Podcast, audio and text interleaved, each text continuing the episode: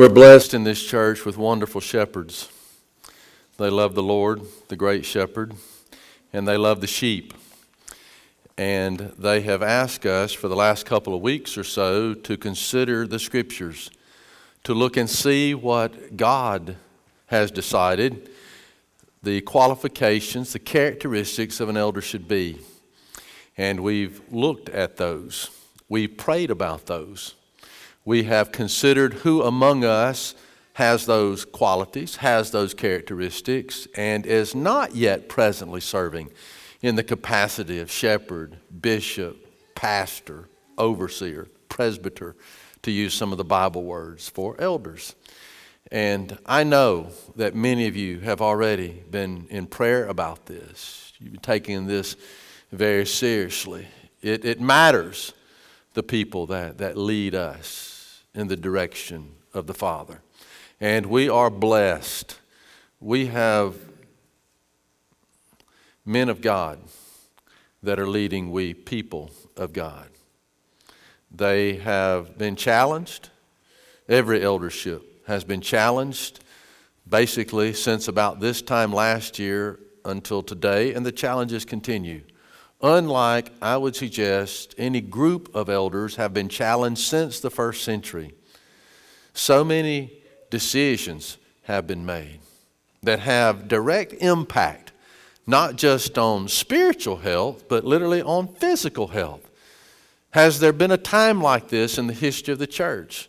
Not that I know of, except maybe a, a brief interval there after the resurrection, ascension of Jesus, establishment of the church, and then the, the bad things that those uh, Caesars were doing for a time. They were forerunner to COVID 19. I, I, join with you in being uh, horribly troubled by what COVID has done to many people that we know, many people that we love. There have been significant losses because of this. In America, over 500,000 people have died from COVID, not counting all those good folks around the world. Uh, some from this congregation have um, stepped into eternity because of complications due to COVID. I have talked to many brothers and sisters in congregations across America and uh, their congregations have suffered also. And so, guiding us through these times have been men who were not trained for this, who did not sign up for this, who did not get extra pay for this, but who have done with your support and prayers and in some cases advice, uh, have done exemplary work in, in shepherding us to this point. Um, I'm thankful for them. I'm thankful for their wives. I'm thankful for their children. And I'm thankful now that we're somewhat waking up from this time of uh, slumber that was not of our own doing. Moving forward, we have tremendous challenges the challenges are not winding down in some ways. I mean, one area is hopefully ultimately going away, but other challenges now will be rising up. We, we have souls to restore, we have relationships to, to strengthen, we have uh, sheep that, that need to be found. We have people that are worshiping with us that we need to get to know better because so many wonderful people, thank you, God, have come and been a part of this church during a time when we really needed reinforcements to come and help us.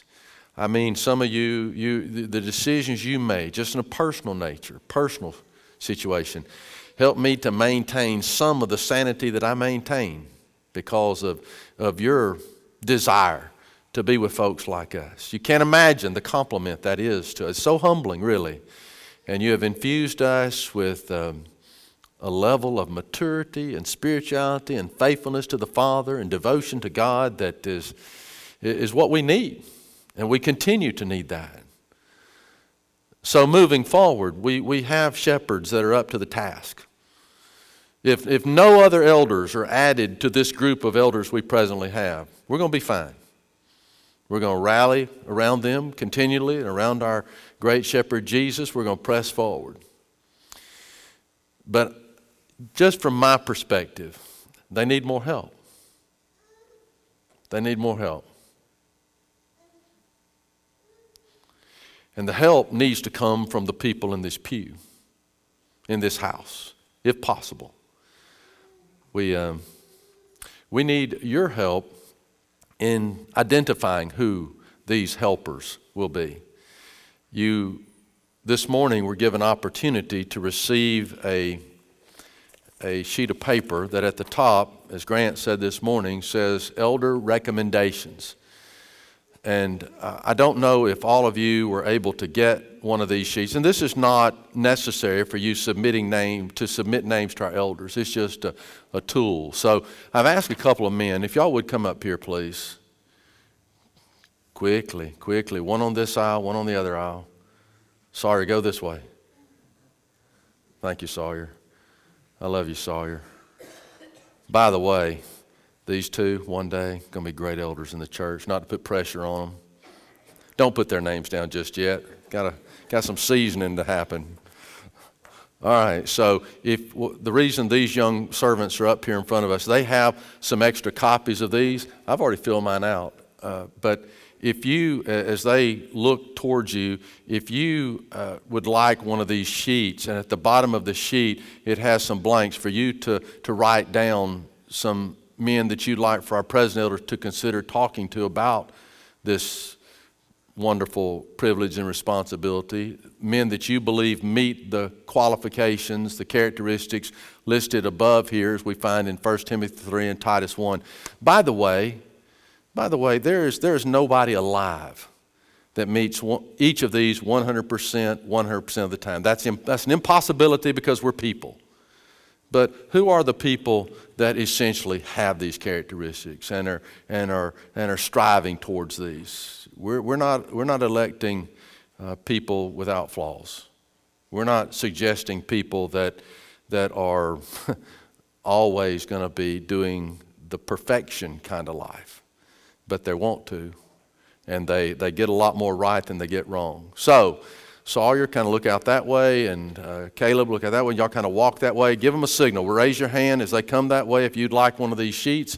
If you didn't get one already, or if you lost yours or whatever. The ideal thing would be if you could put down the names you've been thinking, praying about tonight, and put this into the hands of one of our elders tonight. We've got uh, Grant here, Larry here, and Doug back there. Keith, I don't believe, is able to be. Y'all see Keith? Keith's been having some health issues and not able to be with us tonight. But uh, if you could, and after the services, if you, if you do have some names you'd like to pass along to our elders, you can give these to one of the elders. If you can't find them, then you can just put them in the basket uh, at, at, the, at the various exits and entrances to our facility.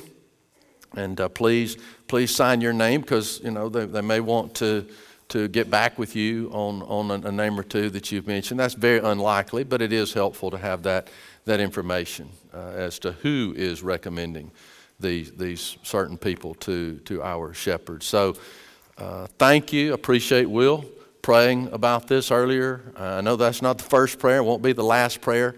Uh, about this, and uh, you know, we I, I don't say enough also about I mentioned it briefly, mentioned them briefly, but our elders' wives are tremendous. Our elders' wives are tremendous. They, they, they serve uh, without getting the attention and recognition that they deserve. They don't do anything to distract or detract from the work their, their husbands are involved in. They're, they're partners with them and they enhance them. And, and that's also an important consideration of the, of the names that you write down because it's a, you know, it shouldn't be that way in some ways of viewing it, but, but it is a, family, it is a family challenge. You know, so we, we do want to consider the, the godly women that these men have and the, and the great children that they have.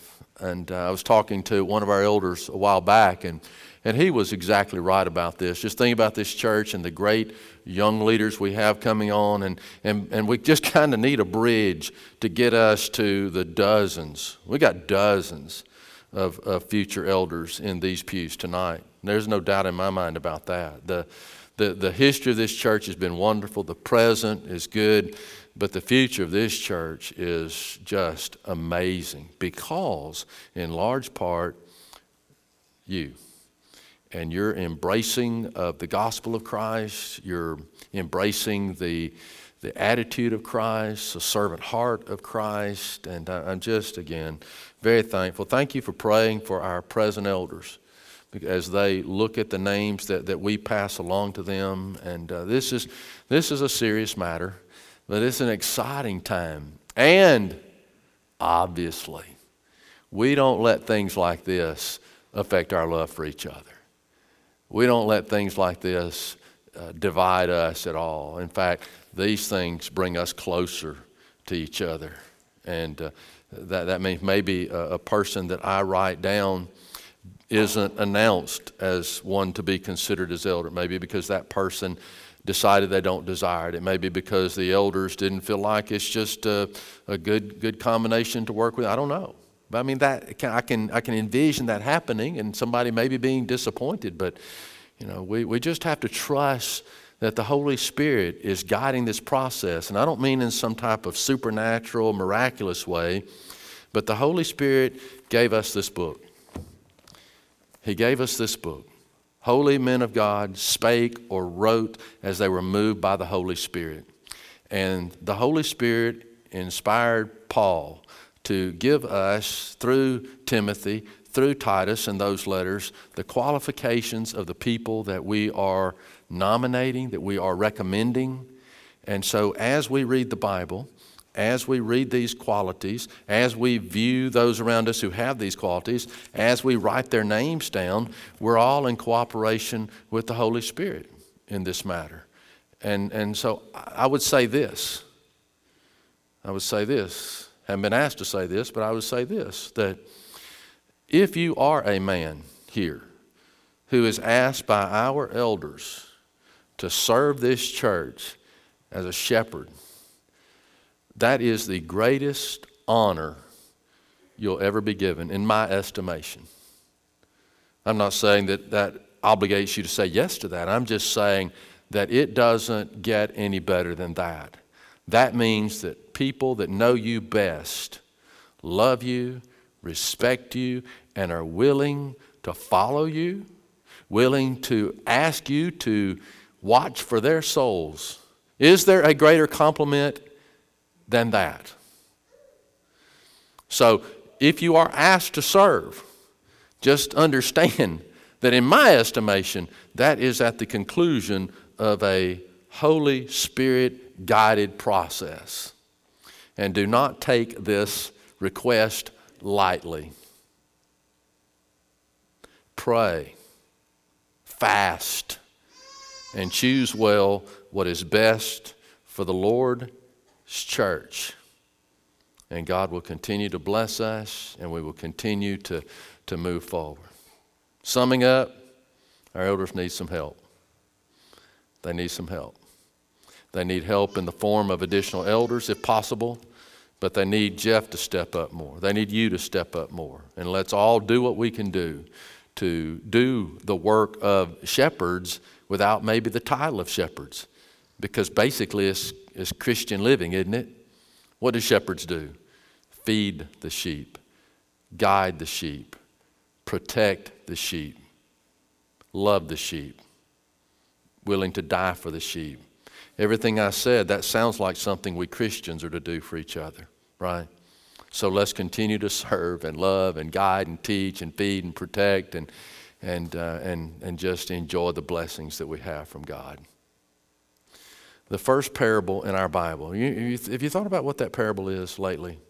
It, I, I think it has great relevance to, to this, this critical time in the life of the Tuscumbia Church of Christ. It, it is found in the book of Judges. And, and I, I just say this about Judges it's not a book for easy, light reading in our Bible, there's a lot of bad things happening in Judges. I mean, it's, it's one of the more unpleasant times in the history of the people of God. There's a lot of, there's a lot of bloodshed in Judges. There's a lot of idolatry in Judges. There's a lot of brokenness in Judges. God is patient with his people. He's loving his people. He's continually giving them opportunity to learn and then to return to him. And, and, they're, just, they're just so persistent in their foolishness. And one of the things that led to so many disasters in Judges is poor leadership. Poor leadership. You look in Judges uh, and, and you just try to pick out the folks in that book that were leaders that we would put on our sheet to recommend as elders today, and it would be real slim pickings. It really would. In fact, look at the look at the look at the Bible as a whole. What what names would you find in the Bible that you would say, all right, that's one that I would put down as an elder? And, and the, the apostles, after they became successful apostles, that doesn't count. Would any of us have put down any of those 12 names before they were trained by Jesus for about 18 months as we studied in our class this morning? Probably not. He saw something special in them and he molded them into a force that turned the world upside down with the gospel. But it's hard to find in our Bible perfect people, right? but we find people that God was able to, to use. And, and so all of this at the end of the day is not so much about our abilities and our unique qualifications, it's about what God can do. What God can do with, with uh, David, with all his faults, what God can do with Peter, with all his weaknesses. How many times did he disappoint Christ? And yet he got the golden job of being the first one to say to people, Repent and be baptized, every one of you, for the remission of sins, you shall receive the gift of the Holy Spirit. That task was given to Peter. We'd have never given him that job. Literally, he had just said of Jesus, I blankety blank don't know the man. You get to preach the gospel. No way. His name's not going on my list. Maybe we're harder on people than we ought to be. Maybe it's good for us that it is God that's judging us and not other people judging us. But there is an episode here in Judges that reminds us again of the profound importance of having the best possible, the most capable of leaders among us and for us and with us. Uh, in, in Judges chapter 9, uh, bad times for God's people. And I, it's almost unfair to say at this point they're, they're God's people. They're, they've strayed so much. Just prior to the beginning of Judges 9, Gideon has died.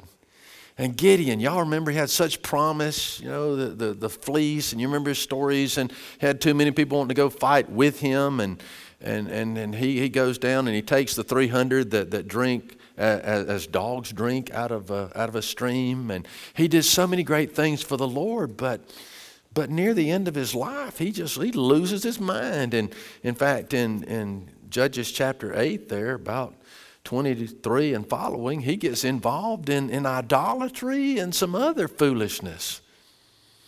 And, and uh, contributing to some of this foolishness was, if, if you look at, I said we'd start at 9, but just to give you a flavor of this, in, in 8, 29, then Jerubbaal, that's, that's another name for Gideon, the son of Joash, went and dwelt his own house.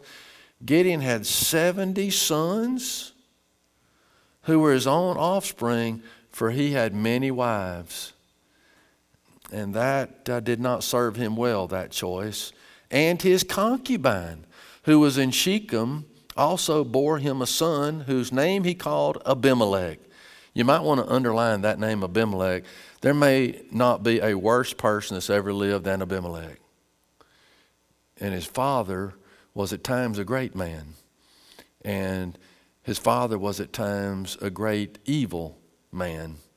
By the way, if I've got this figured right, this, this town called Shechem, that's the very place where a little bit earlier we've got Joshua saying, As for me and my house, we will serve the Lord. So something really wonderful happened there. A few years later, because of poor leadership, something terrible happened. Gideon dies, by the way. So it was, as soon as Gideon was dead, notice this, that the children, this is 33 of chapter 8. As soon as Gideon was dead, that the children of Israel again played the harlot with the Baals. So they really jump in deep with these idols. The children, 34 says, the children of Israel did not remember the Lord their God who had delivered them from the hands of all their enemies on every side nor did they show kindness to the house of Jerubbaal, another name for Gideon, in accordance with the good he had done for Israel. And here it comes, chapter 9, and then the first parable. Some would say there's a parable before this in the book of Numbers, and I've read that verse, and it doesn't sound like a parable to me. So, this to me, I think, is the first parable in our Bible that we'll see in just a few moments in chapter 9. Then Abimelech, verse 1, the son of Jerubbaal, this is the son he had through the concubine, right? Not through his wives, but through the concubine. Concubine was a type of maid who did a lot more than clean the house, apparently. So this woman has relations with Gideon, and Abimelech, a terrible person, came from that union. So he went to Shechem, a place where good things had happened, and now terrible things are going to happen to his mother's brothers and spoke with them, with all the family of the house of the, of the mother's father, saying, Please speak in the hearing of all the men of Shechem. Which is better for you, that all 70 of the sons of Jerubbaal reign over you, or that one reign over you? Now, that 70 he's talking about there, those are his brothers. He's saying, You got a choice. You can be ruled by these 70 brothers of mine, or it can be me. Who you want? Remember, he says, that I am your own flesh and bone. And his mother's brother spoke all these words concerning him in the hearing of all the men of Shechem, and their heart was inclined to follow Abimelech, for they said, He is our brother. So they gave him, notice this, 70 shekels of silver from the temple of Baal Berith, with which Abimelech hired, notice this, worthless and reckless men, and they followed him. 70 shekels. How many sons did Gideon have? How many brothers does Abimelech have? It's one shekel per brother, per son, isn't it? These worthless men, they're following Abimelech to do what? Look at five. Then he went to his father's house at Ophrah and killed his brothers, the 70 sons of Jerubbaal, on one stone. You understand the graphic of that? Brought them out.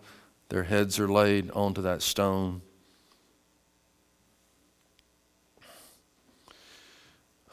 But Jotham, the youngest son of Jerubbaal, was left because he hid himself. And all the men of Shechem gathered together, all of Beth Millo, and they went and made Abimelech king beside the terebinth tree. When you see terebinth, usually you can just pencil in the word oak, oak tree, very similar to our oak tree at the pillar that was in Shechem. So now here comes the parable. Now, when they told Jotham, that's the one survivor, he went. what did they tell him? They told him that this murderer has now been chosen as king. He knew about the massacre.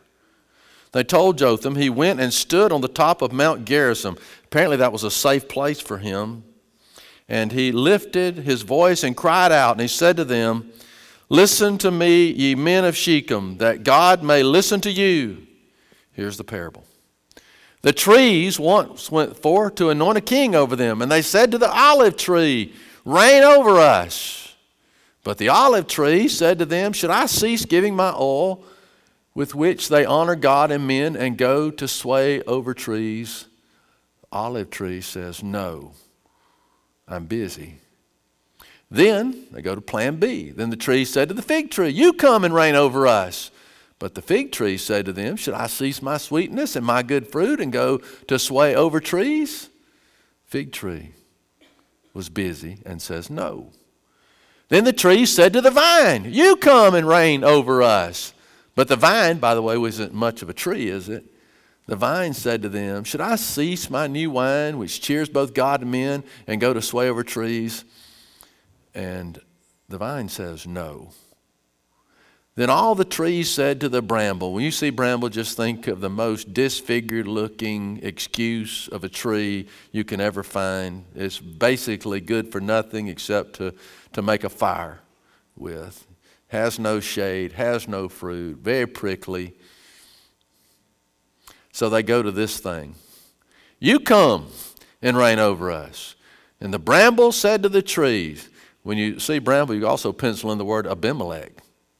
Abimelech says to the trees, If in truth you anoint me as king over you, then come and take shelter in my shade. He had no shade, really. But if not, let fire come out of the bramble and devour the cedars of Lebanon.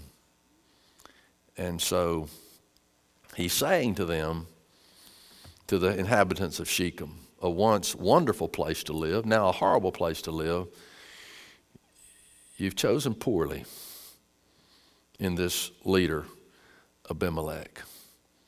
And you will suffer great consequences for this.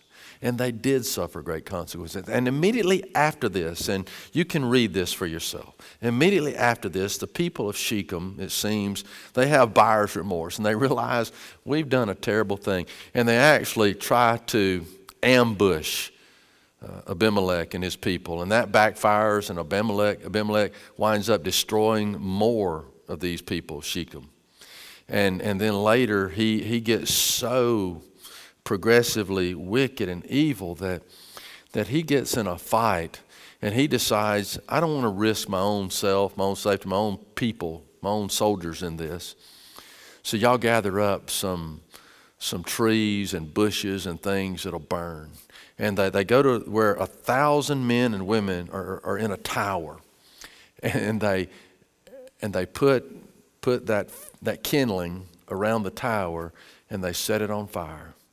And Abimelech, after he murders 70 of his own flesh and blood, he murders by burning to death 1,000 men and women, in addition to those he'd killed earlier in, in, in battles.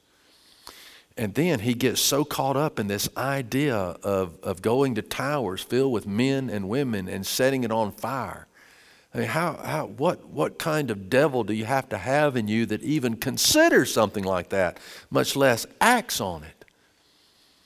And, and so he goes to the neighboring town. He's going to do the same thing again, and y'all remember this. He gets too close to the tower, and thankfully there's a lady up there with a millstone in her hand, and she somehow sees Abimelech down there. He's probably dressed prettier than the rest of the folks, and she launches that rock at his head and, and just busts him wide open. And he's laying on the ground wounded. And you know what he's thinking? He's thinking, I'm about to die, and I can't bear people knowing that it's a woman that killed me. That's what's on his mind. And you remember what he says to his armor bearer? You take your sword and you kill me.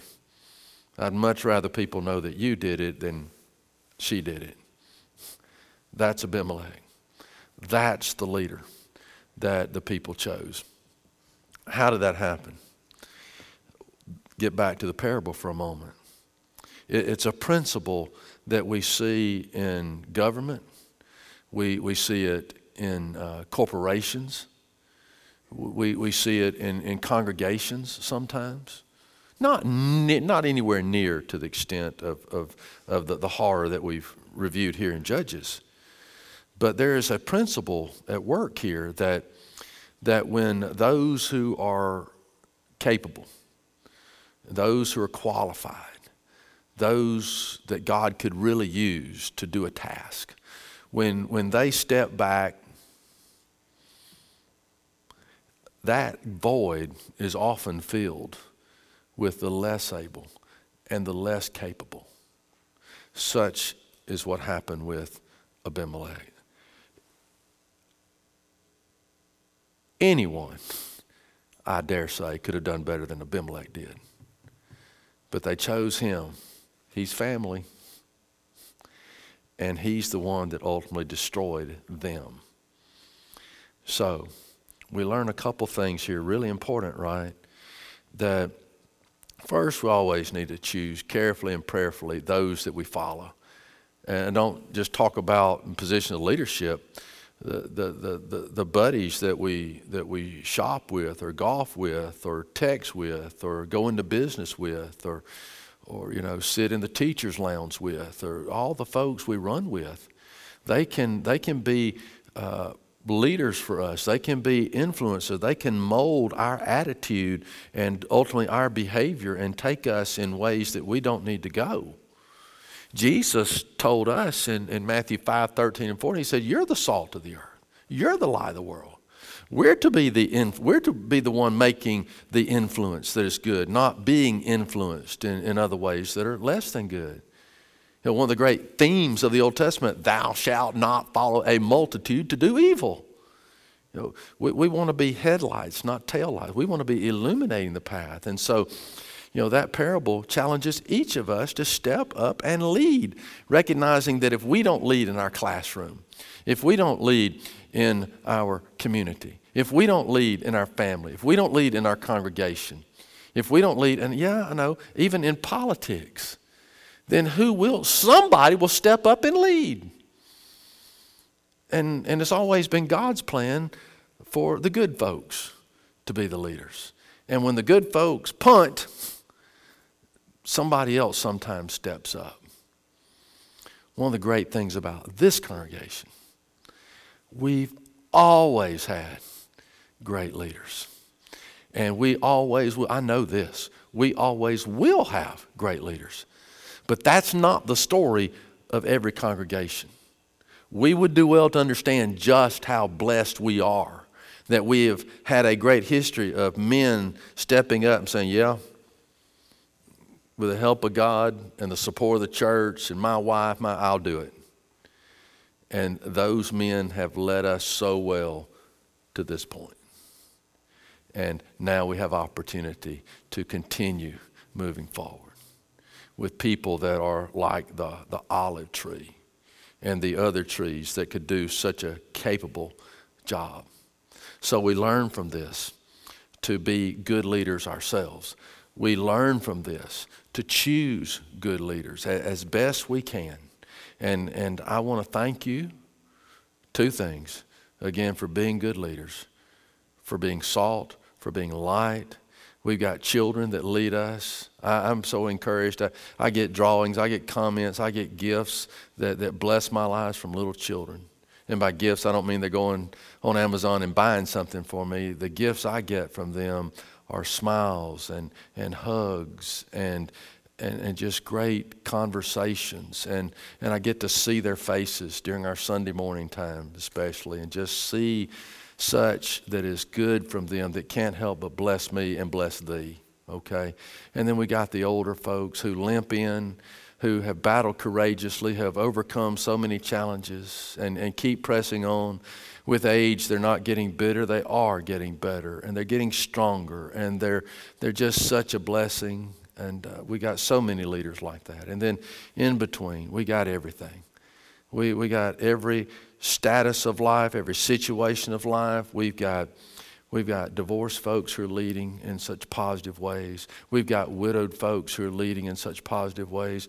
We got folks that are happily married that are leading in such positive ways. We got folks that have never been married leading in positive ways. We got, we got folks with no children. We got folks with lots of children. We, we got every strata in this church stepping up and leading. And, and if you don't do that, if you don't do that, then, then we're going to be led in another way by, by the less capable. So thank you for doing what you can do to, to shine, to be a blessing, to not step back. It's, it's an illustration that some of you old timers have heard me use before, but uh, I love this. The, the, the, this captain of these men, he, he needs one of them, just one of them to volunteer for a, a, a difficult assignment. It was one that could, could actually take their life. And he gives them this great motivational speech, you know, important mission, need one man to step forward, don't want to put any pressure on you. So I'm going to turn my back, and, and when I turn back around, I hope one of you will have stepped out of this line and, and, and volunteered for this mission. And so all, the guys are all lined up there, and he turns his back for a moment, waits, and when he turns back, it's still just a straight line, and nobody stepped forward, and he just starts lambasting them for their their cowardice and they're not committed to the cause and all that. And, and, and one fellow raised his hand. He, what is it? What is it? What do you want to say? He says, Sir, we all step forward.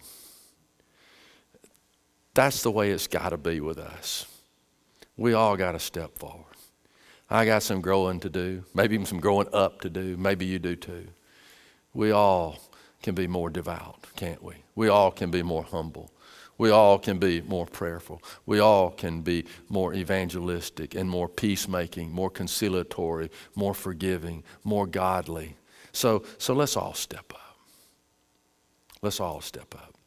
And when, when Brother Eli, by the way, not put pressure, I mean, that's an example. That guy's going to be a great elder one day. But we got to build a bridge to get to him and the other guys in his age group. No pressure, right? Uh, when Eli comes and leads us in this song, you know, we're all going to stand, right? And if we're physically able.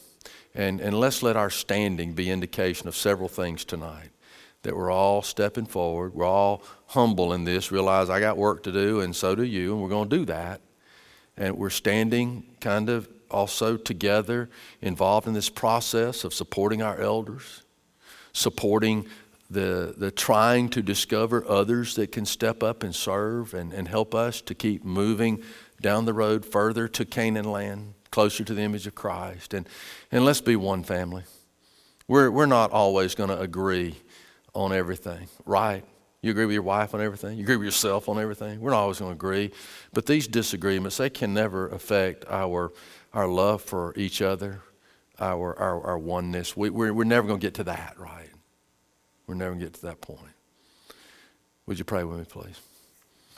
Father, thank you for the privilege of being your children. Thank you for the great leaders that we have, young and old, and every circumstance of life. We're so blessed. And help us, Father, to rally behind our shepherds. They are great men of God, not perfect, but they sure do their best to shepherd us, and, and we thank you for them. And we thank you for their wonderful wives and their children. And God, we, we pray that we'll all do what we can do to help them better.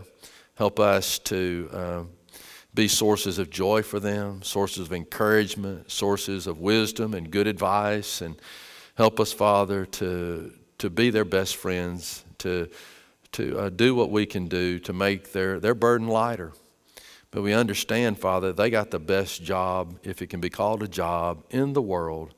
They get to shepherd souls. They get to, to do what Jesus does for us. They are His representatives. And we're thankful again for them. And we're thankful for the others among us who will possibly be uh, suggested for consideration. We pray that uh, these men will be qualified, they will desire this, and they will step up and, and help us and see that this is a privilege. This is not a burden, this is an honor. And they are worthy of this honor.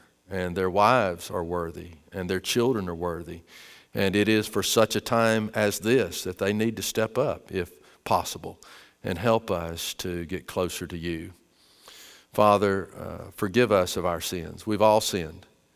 And, and help us to repent of those sins. Help us to forgive those who have sinned against us, as we need you to forgive us. And Father, uh, help us to be grateful people today and every day for Jesus, for His church, for this forever family of believers who is a great threat to the devil, and we pray a great glory and honor to you. If there are those that need prayers tonight, we pray that they will be pursued. If there are those that need to put on Jesus for forgiveness of sins, we pray that'll happen this evening as well. We love you, Father. Thank you for loving us. In Jesus we pray. Amen. If we can help you, would you come while we stand and sing, please?